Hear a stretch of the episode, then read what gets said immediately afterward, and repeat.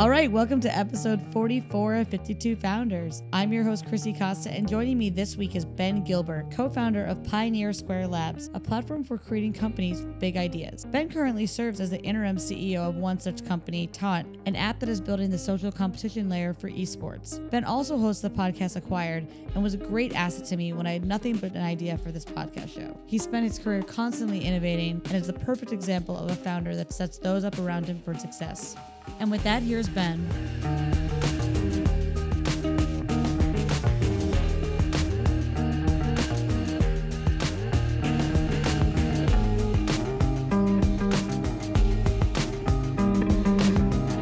All right, well, Ben, I am so especially excited to have you today. So thanks for being on my show. Yeah, absolutely. I love that, you know, this feels so meta since you were the original person that helped me when I needed to learn how to podcast. And we got connected through a mutual friend who I also interviewed on the show. But it's really come full circle now as I'm nearing my end of my journey. And you're, you, you know, you made this happen. well, I think I told you a couple of websites that had uh, had good tools to use, but uh, no, congratulations uh, on, on, on this many episodes. That's awesome.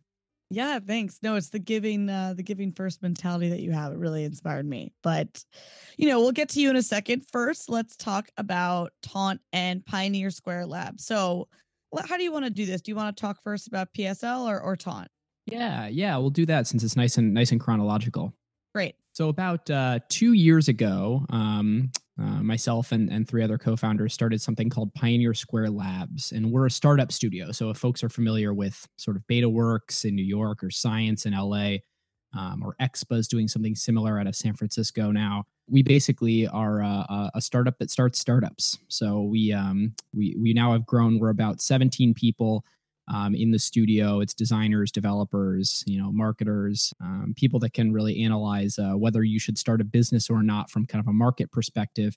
And uh, we work through ideas, and we we we try and build stuff. And and when it um, when it works well, we uh, we go find the right like the right sort of founding team to take that idea from us, and they spin it out and uh, and raise external financing and uh, and run as a as a company. And if it doesn't work, we kill it. And um, uh, we kill about nine out of ten ideas. So we've we've killed. Uh, it's actually the, the math is perfect right now. We just announced our fifth and sixth companies, and we've killed sixty ideas, and we're actively working on a few more in the studio right now. And it's it's really that process of company creation in a very uh, methodical way with the same group of people over and over again, and trying to repurpose a lot of the learnings from uh, things that we've killed into uh, into new ideas. So does that ever get a little stale though? Since you said the same people you know, and you're creating more and more ideas, do you ever want worry about diversity of perspective or just kind of how do you keep things fresh? Yeah, yeah. Well, that really comes from the the true founders of these companies. When we spin something out, you know, there's a many many month period where we're working full time with the the founder that we bring in to take the the idea with traction that we've been working to the next level. And we truly do call them founders because at, at that point, you know, we've sort of discovered the opportunity and and written some code and proven some things, but they're really you know setting the culture raising the money building the team from that point forward. So you know we look at ourselves in, in sort of a co-founder capacity to that person offering a lot of things over a long period of time but definitely a lot of work um, right up front um, really sort of in the trenches with them on a day-to-day basis. So you know I, have worked with two or three founders um, in a in that capacity sort of since we started PSL. And and you know, it's always nice to return to the team a little bit. It feels like a little bit of a homecoming even though you've been si- sitting at the same desk next to someone, but the the freshness really comes from gosh, you know, I'm I'm gonna go sit with Scott Moore, who's the CEO of Ad Lightning, and just be immersed in ad tech for three or four months and and really understand what that looks like, or Boundless and try and solve immigration problems, or you know, it, it goes on and on, and, and different founders bring different things. God, this is so interesting. I feel like I have my mind's a buzz with so many questions, but um, I'll narrow it down to two so we can get back to you. One is what do you look for in these founders and the founding team that you want to hand off these almost babies to, basically? Yeah, yeah. So one thing that we say a lot is we think this is a new model for company creation, but not the only model or even the dominant model for company creation going forward. I still think most companies are going to be started the traditional way of, you know, somebody with a great idea working on it on their own, maybe going through an accelerator, or maybe raising some angel or venture funding. And and what we do is sort of provide the validated idea, a bunch of investors who are ready because they invested in us, they want to invest in our spinouts, ready for to to fund something, sort of provide this package for folks that we think have been or would make amazing founders, but you know, uh, might be at bigger companies as as leaders mm-hmm. there, like really entrepreneurial spirit um, that keeps getting rewarded with promotions and and really providing that launch pad for for someone to say, you know what, it is time for me to to run my own company. And so some of the things we look for are potentially a, a proven track record um, as a operational leader, you know, someone who's been the head of product for an organization or um, really shows that they're they're a, a, great operator inside of another company, or perhaps someone that um, has started a company before and has had some some success in that area and and knows how hard it is sort of to to go it alone or go with the traditional path or you know sees sees a lot of the value in well my gosh i could spend a year burning my own capital and and and swimming around trying to find something but you guys already have a validated idea so i want to come and do that with you. And so i think for for us it's um you know experience a, belief our belief much the same way that venture capitalists do that this person is is um, the person to fund and and will make this thing successful no matter what and uh, mm. uh, and and super deep domain knowledge because while we know a lot of things about a lot of spaces we're largely generalists in the studio and so we really look for someone you know if we're doing a, a sales tax idea we look for the robert schulte of lumatax who's been a, a state auditor in california and started a tax company before who's like I, I can't imagine a better person to start that company than robert mm-hmm. so you're looking for founder market fit because you've already figured out almost the product market fit Ooh, I like that. I like that. I would say uh, we can't quite claim product market fit yet of of uh, the stuff we do because I think it's maybe a little early. Um, but but founder market fit, I, I love that description. You have all these new ventures, and kind of what changes every time, and what motivates you to continually create. You know, and and kind of what motivated you to start Pioneer Square Labs. I mean, it's really fun. I think like what, we've got these values, right? Every company defines their values, and one of ours is um, we can't believe we get paid to do this. Life just isn't fair that way. And I think the the 17 folks that work at Pioneer Square Labs are highly motivated by the fun of company creation. And I think lots of folks out there can probably relate to being that that serial entrepreneur and that mentality of just the thrill of when something clicks. Like when you're doing those customer development calls and you're on the phone with someone and you're trying to validate an idea and it's not going well, and they say, "You well, you know what I would buy is blah blah blah." And you're like that is the third time i've heard that today. Like there's this this inherent thrill of like feeling like you found it that i think is is the thing that that we keep chasing every time we work on a new thing.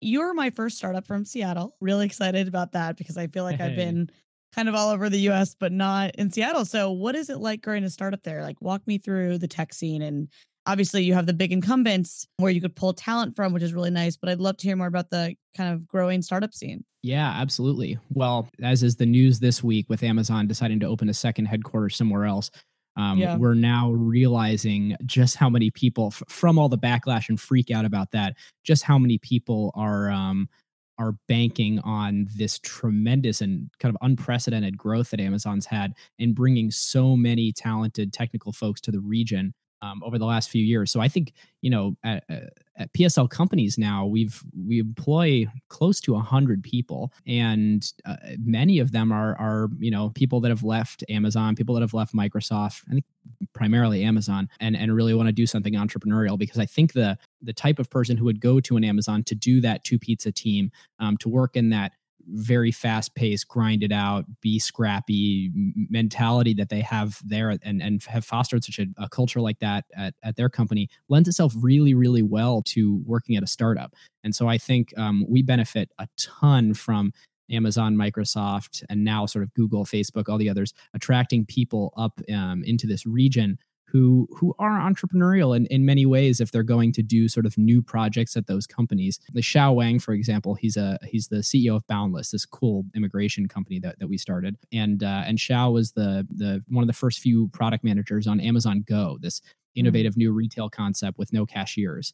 And so, you know, that that team grows, it reaches a thousand people or so. And and you know, Xiao wants to do something again impactful meaningful from square one and so I, I, think there's there's a good you know we're not as risk tolerant as the valley and in many ways we're not as consumer focused as the valley because there's so much b2b dna up here from um, mm-hmm. you know microsoft being a, a, in many ways a, an enterprise company um, and and uh, being sort of like cloud cloud city as they say for cloud computing mm-hmm. so there's there's lots of people that that know more about the b2b side of things than the b2c side but I think there's relative to sort of every other city except San Francisco, uh, a pretty solid risk tolerance and people that are very, very willing and excited to go and start companies. Yeah, it sounds like that. I also think you know, you see those ecosystems, and my old company, Xamarin, was acquired by Microsoft, and you could sort of tell when you have such smart people, especially when there's an acquisition. And I know you have your podcast acquired, and you must cover this at some point, but you know, they're itching to go back to starting something. And I think you just have so much technical talent, which gives you an advantage over other locales where they might be suffering with the later stage technical talent to really how do you scale a company you know when you're getting to the series b series c range of things and you want to hire someone who's done marketing for 15 years right i think you have a nice mm-hmm. talent pool there that you could pull from uh, which is definitely an advantage yeah, yeah, and this might be a, a, a, good transition. So I'm um, I just spun a company out of of Pioneer Square Labs. I just spent all this time talking about our our model, breaking the model a little bit, and I'm actually the interim CEO of of our most recent spin out Taunt, which is a, an esports company. Um, and I'll mm-hmm. tell you, in, in in recruiting engineers, of course it's a battle for talent out there and of course everybody that you're going to talk to is is probably saying you know it's so tough to attract really top talent to these companies, especially engineering talent. The the the prices are crazy and the market is crazy, and all, all these things are true. But I will say, uh, there's just so many people here who are technically talented and who when you you know operate in these spaces for a while get to know a lot of friends and a lot of acquaintances and a lot of former coworkers who are really great engineers and, and i think the plethora of having all, all those folks around me in my life actually make it so you know, there, there are a lot of people who would want to go and be an early engineer at a startup. And especially, I think it, we're lucky in gaming because it's a lot of people's sort of passion that, that they want to go and do something there. But, you know, I, I think we're super fortunate to have so many engineers from these big companies and people that serially work at a bunch of these startups that, that it really can kind of support the ventures that people are, are trying to create. Yes, definitely. And so just really quickly, what is taunt and what does it do since you, you know, we segued into that? Yeah, absolutely. We're in the esports market, which for for people who haven't been following that is the um, art of watching other people play video games. And so it's just like real sports. People compete in tournaments and, and in stadiums around the world. Millions of people tune in. In fact, the re- most recent estimates are over over 300 million people will will tune in and watch esports in 2017. And these are games like League of Legends, like Dota, like Counter Strike. When I say esports, it's not sports like football it's or madden it's it's truly different completely pure digital games birthed out of um, just pc gaming and so what taunt does is it really provides the the social competition layer for fans and what we mean by that is sort of what fantasy football did for the NFL. The NFL is is no longer just oh I watch football because I specifically like the Packers or I like like the uh, the game of football. It's eh, for many people because they're in a fantasy league. So the the the fantasy league is the, their social environment and the sport is the thing that powers their social fabric where they interact with their fans. You know, we, we thought about should we just do fantasy but for esports and that doesn't work for a variety of reasons. So what we're really doing is sort of inventing a new real-time mechanism for people to compete against other fans do a League of Legends match and you're pretty sure that that tower is going to fall in the next minute, you can challenge other people who are in a room with you in real time while you're watching the game to say, "Hey, I know for sure that's going to happen." And we basically have a um, a series of reputation and badges and and um, sort of virtual currency where you can show off to other people in the community, "Hey, I'm really good at predicting this type of thing," and gain some notoriety for that. I love this. It's also, you know, so it's interesting that you explain that to me because I was thinking it's more of like like the FanDuel kind of circuit there. Um, but do you have any worries about regulation like they might with with betting? Yeah, so um, not really because we're not we're not um, you know there's a few different categories. There's there's you could actually be um, betting on games of chance, which of course is illegal in in um, in the United States and unregulated and everywhere except for for Las Vegas. So you'd have to go international for that. There's a lot of different shades of color around games of skill, and uh, Daily Fantasy is, is basically making a claim. And well, I don't want to dive too far into that because I'm I'm not an expert, but basically we've we've shied away from all that completely. So uh, right now we're we're kind of launching this alpha product around the League of Legends Worlds event, and that's that's there's no monetization there. Um, and in the future, it's really around virtual goods. It's it's a system mm. where you know if you want to buy additional level packs or challenge packs or things for your character or functionality for your room or perhaps like refresh your currency, you you can do all these sorts of things with in-app purchases but there's no um there's no like cash out there's no way to to you know turn your money into more money or anything like that. Mm, got it. Thanks for that. All right so thanks for sharing all that background a little bit longer than i normally do but you have so many interesting things happening i couldn't help myself. So let's now focus on you. So where did you grow up? Are you from seattle? I'm not. I'm not. I've been in seattle for six years. I grew up in ohio Oh, got it. Ohio State makes sense. So, what did your parents do for a living? Like father, like son. My dad was uh, an engineer, um, and then uh, engineering manager, and then um, he actually he, he works uh, now at a, at a company called Cover My Meds, which just sold to McKesson.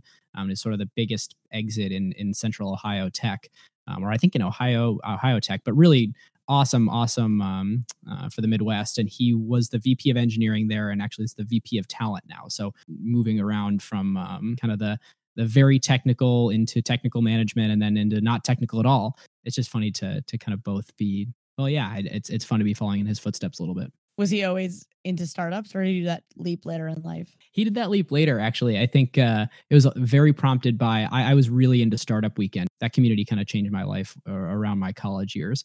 And my dad was a, a mentor for different startup weekends. And I think it really inspired him from from seeing the entrepreneurial community to make the leap himself. That's awesome. I actually interviewed Marc Nager on the show oh, about nice. Startup Weekend. Yeah. So Mark. it is very meta podcast today.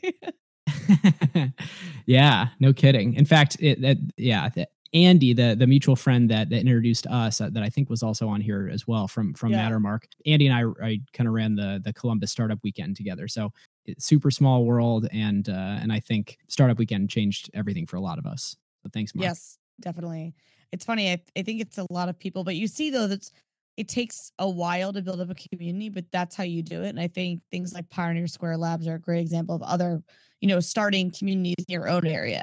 So, what did you originally want to be when you grew up as a kid? I think at, at some point I watched some legal movie and loved that you could like have a job convincing other people of things. So, my mom was like, You're going to be a trial lawyer. Um, and I think as I realized like all the stigma and then all the schooling and then a, a lot of there's a lot of reasons I didn't want to become a lawyer. So I think in high school I did a career project on marketing. Um, but my exposure to marketing at that point was like I think I talked to the guy who ran like Purell marketing or something like that, and I was like, well, this mm. this is actually what I was thinking about. And uh, so then uh, went to college for computer science because although I think I wanted to do marketing, I realized I was just too too into computers not to go and pursue that. It's you know now in being an entrepreneur, combining the technical and combining um, um, the sort of marketing mind, it's um, you know it all kind of comes together. Yeah, definitely. So how did you find your way out then to Seattle? Uh, Microsoft. Yeah, so I um in in college I had built this app called Seize the Day that was sort of the the first major to-do list manager for the iPhone. So we had mm-hmm. over a million downloads. It was sort of reminders before reminders was baked into the phone. Uh, so I was super into iOS productivity and I found out when I was interning at Microsoft during college that they were working on a secret project which was uh, going to become Office for iPad. And so I, mm. I ended up um, going and talking with the team over there and basically, you know, saying, look, even in my free time, I'm pouring my heart and soul into building productivity products on the on the for iOS. Like, come come let me do that. So then I went and did the um, I was a user experience program manager on Office for iPad. Do you think building your foundation at a place like Microsoft is, you know, advice you would give to a budding entrepreneur that's quite young, you know, to start off somewhere to really learn how they do things, or do you say like just go for it? Uh, yeah, I actually gave the, gave the advice last night. Cause I, you know, I'm always torn. Like on the one hand, when you're young and you have nothing to lose, is when you should go out and spend 16 hours a day working your startup and throw it all in, right? And and, and trial by fire and all the things you hear. But I benefited so much from I was actually only on the Office for iPad team for a year and then I did something else at Microsoft after that. But that year as a program manager, like right now I'm sort of head of product and uh, CEO for for Taunt and my all, all of my head of product skills come from that year at Microsoft and mm-hmm. learning about making the hard cuts and what is shippable and what's not and you know how to effectively sort of run a product team and the cadence of when people should be checking in and and um, talking with other members of the team and i i think that that is like a hugely hugely valuable sh- skill set to learn how to effectively ship software and i think going and working at a, a, a, big company that's doing something interesting i mean truly a product that that is uh, that everybody's super passionate about and is new is a great way to to cut your teeth. Yeah i totally agree. I think unless it's so pressing that you need to be doing it right now and, and you know you can always start off things on the side and get a lot done but i think you learn so much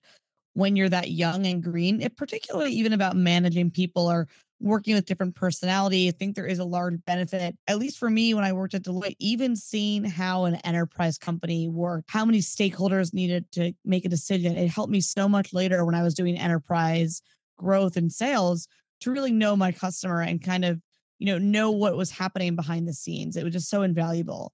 But I don't mm-hmm. even think you need to be there for that long. You could figure that out, like you said, in a year. It's just and when you're young, a year seems so long. And as the older you get, you're like, oh, it's just a year. well, it's funny. You're catching me right after talking to a college student last night and giving a bunch of advice. So, two, if anybody here is sort of like listening and is young and wondering what what to do, two really eh, good pieces of advice I think that he and I were talking about last night. One is Google for Marc Andreessen's guide to career planning. It's like the best uh, thing I've ever read. Like period. It's it's about an hour long read. It's a series of blog posts and it's just like a really good way for you to think about your career and at what stage you want to optimize for what. And that sort of inspired me actually on the plane ride out to Seattle when I was moving out from Microsoft to basically write a curriculum for myself and say, "Hey, working here is going to be like grad school. Here's all the things I will have wanted to accomplish and how do I look back on my time at Microsoft and uh, and say you know not have regret like not not say man i had this opportunity while i was inside the machine to do x y and z and i you know I made sure that obviously in a you want to do the most sort of give first thing that you can, make the product great, empower people around you, be an incredible teammate. But you know, th- there's you can have a very intentional way of learning while you're there along the way. And I, mm-hmm. I mean, I had like 18 things in a checklist, and it was basically I set calendar alerts every two weeks to check in on myself and make sure I was doing the things that that I had sort of told myself I wanted to do while I was there. I think that's so smart. So I, I really would love that. Oh, what was your second thing? Oh, that was the second. The re, one, go read Marc Andreessen's Guide to Career Planning, and two, um, write a curriculum before you take a job. Got it. Yeah, that makes so much sense. I, I love though that you know you had these goals, and it might seem you know in retrospect someone who might feel lost and like they can figure it out while they're there, and I think that's okay as well. You know, sometimes opportunities present themselves and you don't always have to be so rigid and planned out but i think having a mm-hmm. list of goals is so invaluable and, and, just so you know really motivating i think it's also the people you work with right so like a lot of my coworkers if there is very driven you know it inspires me to be driven as well and so i think if you don't feel that in your current job reading things like you said for Marc Andreessen can be that kind of void and, and fill that for you yeah, totally. And I think, you know, you don't have to like follow your plan strictly, but mm-hmm. I think uh, there's some great quote about I don't yet have a plan, but at least I have a plan for a plan. And I think that it's like go in with a plan so that you can deviate from it and deviate intentionally rather than just being reactive of like doing all the random things that come your way. Yes. I think it's well, that's also great with scaling a company, right? When you have so much opportunity, sometimes I see startups go after too much and it's you want to have a plan and be focused because otherwise you stretch yourself too thin burn through too much cash. So i actually think it's applicable for lots of things yeah, and I, I, uh, on that point, one of the hardest things I think as a founder, and and you know, just living it right now is setting your goals for the week. On I, I do it like Sunday night. Set your sort of here's the things that must get done this week because here's the thing that we're marching toward. Because inevitably, you you can and will fill your time with other very important things. Like you will get inbound from other companies that want to do something interesting with you, where you go, huh, I'd love to bet the company on this. This sounds like it's actually a really interesting thing but mm-hmm. you know a, a lot of clear-headed sober thinking went into making your original plan. So making sure that you know you you you stay heads down on the original plan while having the appropriate amount of of sort of ears attuned to external opportunities is like really really a a, a tough and um, um, super important balance i think for a founder. Yes i totally agree. And so with that what happened at microsoft that made you finally jump ship and go and start your your company i'd love to say that it was like some sound biteable answer that that was like I had this realization or like I checked off box 18. It's one of these people things. It's one of these it comes down to people things and that thing was uh, so in the in the evenings i had been pitching madrona venture group on um, various side project ideas that i had been working on um, and, and really got to know greg gottesman really well. And greg was the one of the sort of original people at madrona and a managing director there um, and actually now my co-founder at, at, pioneer square labs. So greg and i had this great relationship from him telling me no a bunch of times on uh, all the startups that that i had pitched them. And greg called me one day um, i think it was the morning of the super bowl actually the seahawks super bowl and uh, Greg basically just pitched me on the idea of, hey, I'm thinking about starting this labs thing at Madrona where we're going to try and systematically start startups. And that that was sort of the blueprint for 2 years later when we went and started Pioneer Square Labs. What do you think about coming and starting it with me and sort of being the basically first engineer? And the thing that motivated me to leave Microsoft was was not in any way anything that I wanted to to leave at Microsoft but much more like holy crap I've been wanting to do something with Greg forever would would do anything to work with the guy. So i did. No i, th- I think that's providing that's a great way to round out everything you've said because it's so much good advice but it's also like you know you can have plans and you should have goals but you also should you know work with really smart people and and stay aware of opportunities as they present themselves. I, I firmly believe that there is a bit of luck to our career paths but a lot of the you know luck favors the prepared and, and the bold in my opinion. So i think yes. it's a really overall you know, a great way to end that piece for us. And so now we're going to end with some fun questions. So, what is another Seattle startup that you really love? Well, one that will have launched when this airs. Uh, I'd of course love to talk about any of the Pioneer Square Labs companies, but I've I've a vested interest there uh, Loftium is a super super interesting company that is uh, is changing the way that people can buy homes. So they'll basically um, give you a chunk of change toward your down payment, and then in exchange you Airbnb a bedroom for some amount of time in the first year, two, three of your your home, um, and do a revenue share to to basically um, uh, satisfy your side of the contract. So the goal is people can make rent um, of course, because they're they're living in a place now. That would be the same as the mortgage. And in order to make them a home buyer, you really just need to give them that that opportunity to make the down payment. I love that, and I usually don't comment on these I, these startups I asked about, but it makes so much sense. And I think because a few of my friends are actually doing this, they're just hacking around it, and they're finding a way to get you know. But I, I'm serious. Like my my best friends just moved to San Francisco, and they're looking to buy a place and you know they're basically like either going to airbnb out the second bedroom because they want to buy a two bedroom because they're trying to have kids in a few years but they're using the airbnb or they tried to convince me i should be that person to move in and help them with their mortgage. But but it just makes so much sense. And i think if you're buying a house you want to think long term so you want to buy more bedrooms than necessarily you might need right now. And i love seeing companies where i know people in my life are already hacking you know, yes. already doing this because they're making hacks around it, you know, whether it's getting their parents to co sign the lease so they can get the mortgage. But if, you know, but not everyone has that advantage. And I just feel like that is such a, that makes me just say yes because I see it happening already. And why not make it a platform to make that already easier? Completely, completely agree. I one of the best if you're thinking about a way to start a new company, it's like try and observe the way the world is being hacked around you and then build a way to make that efficient. Yes. Actually, I think the book that I think changed my life was Changed by Design by IDEO.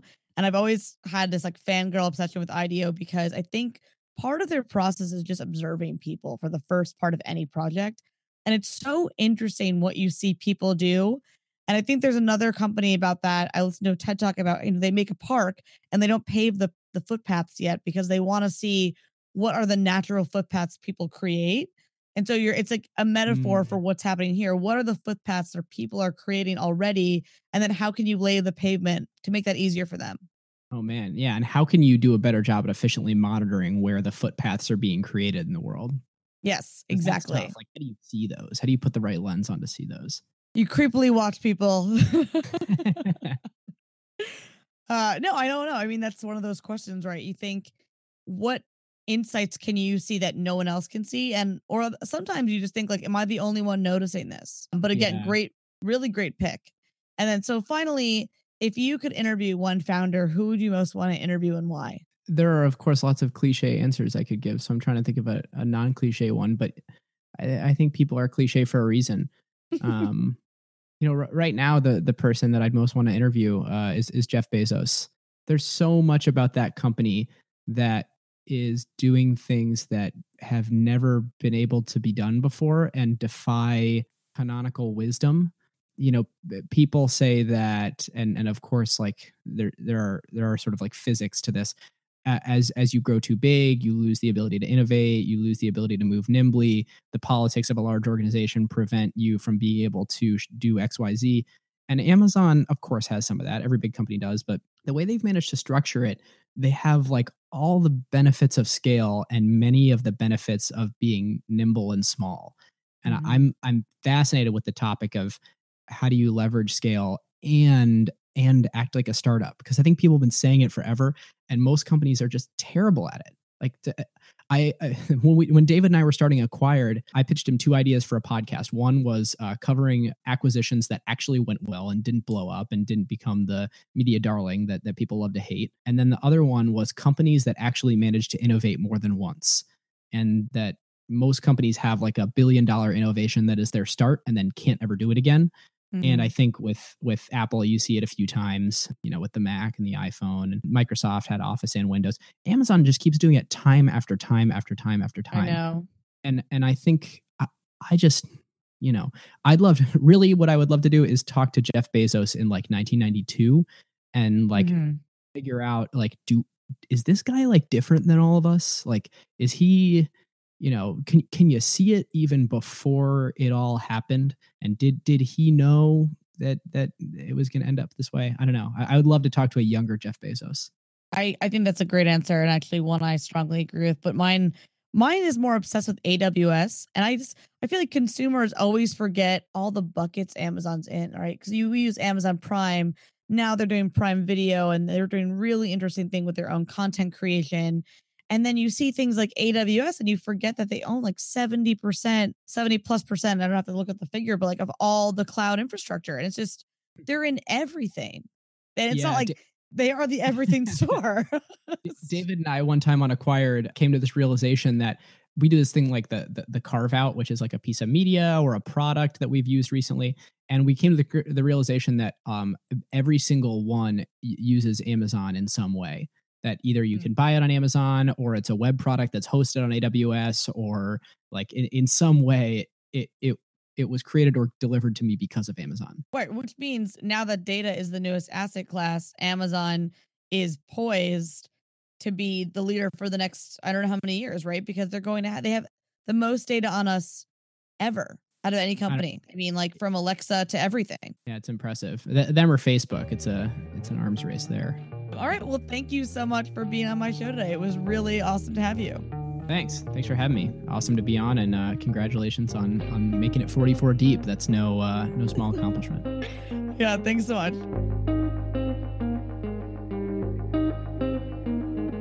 All right. Thanks for tuning in to this week's episode of 52 Founders. Be sure to check out 52founders.com and follow us on Twitter at 52founders to stay up to date. I'm your host, Chrissy Costa, and I'll see you next week for episode 45.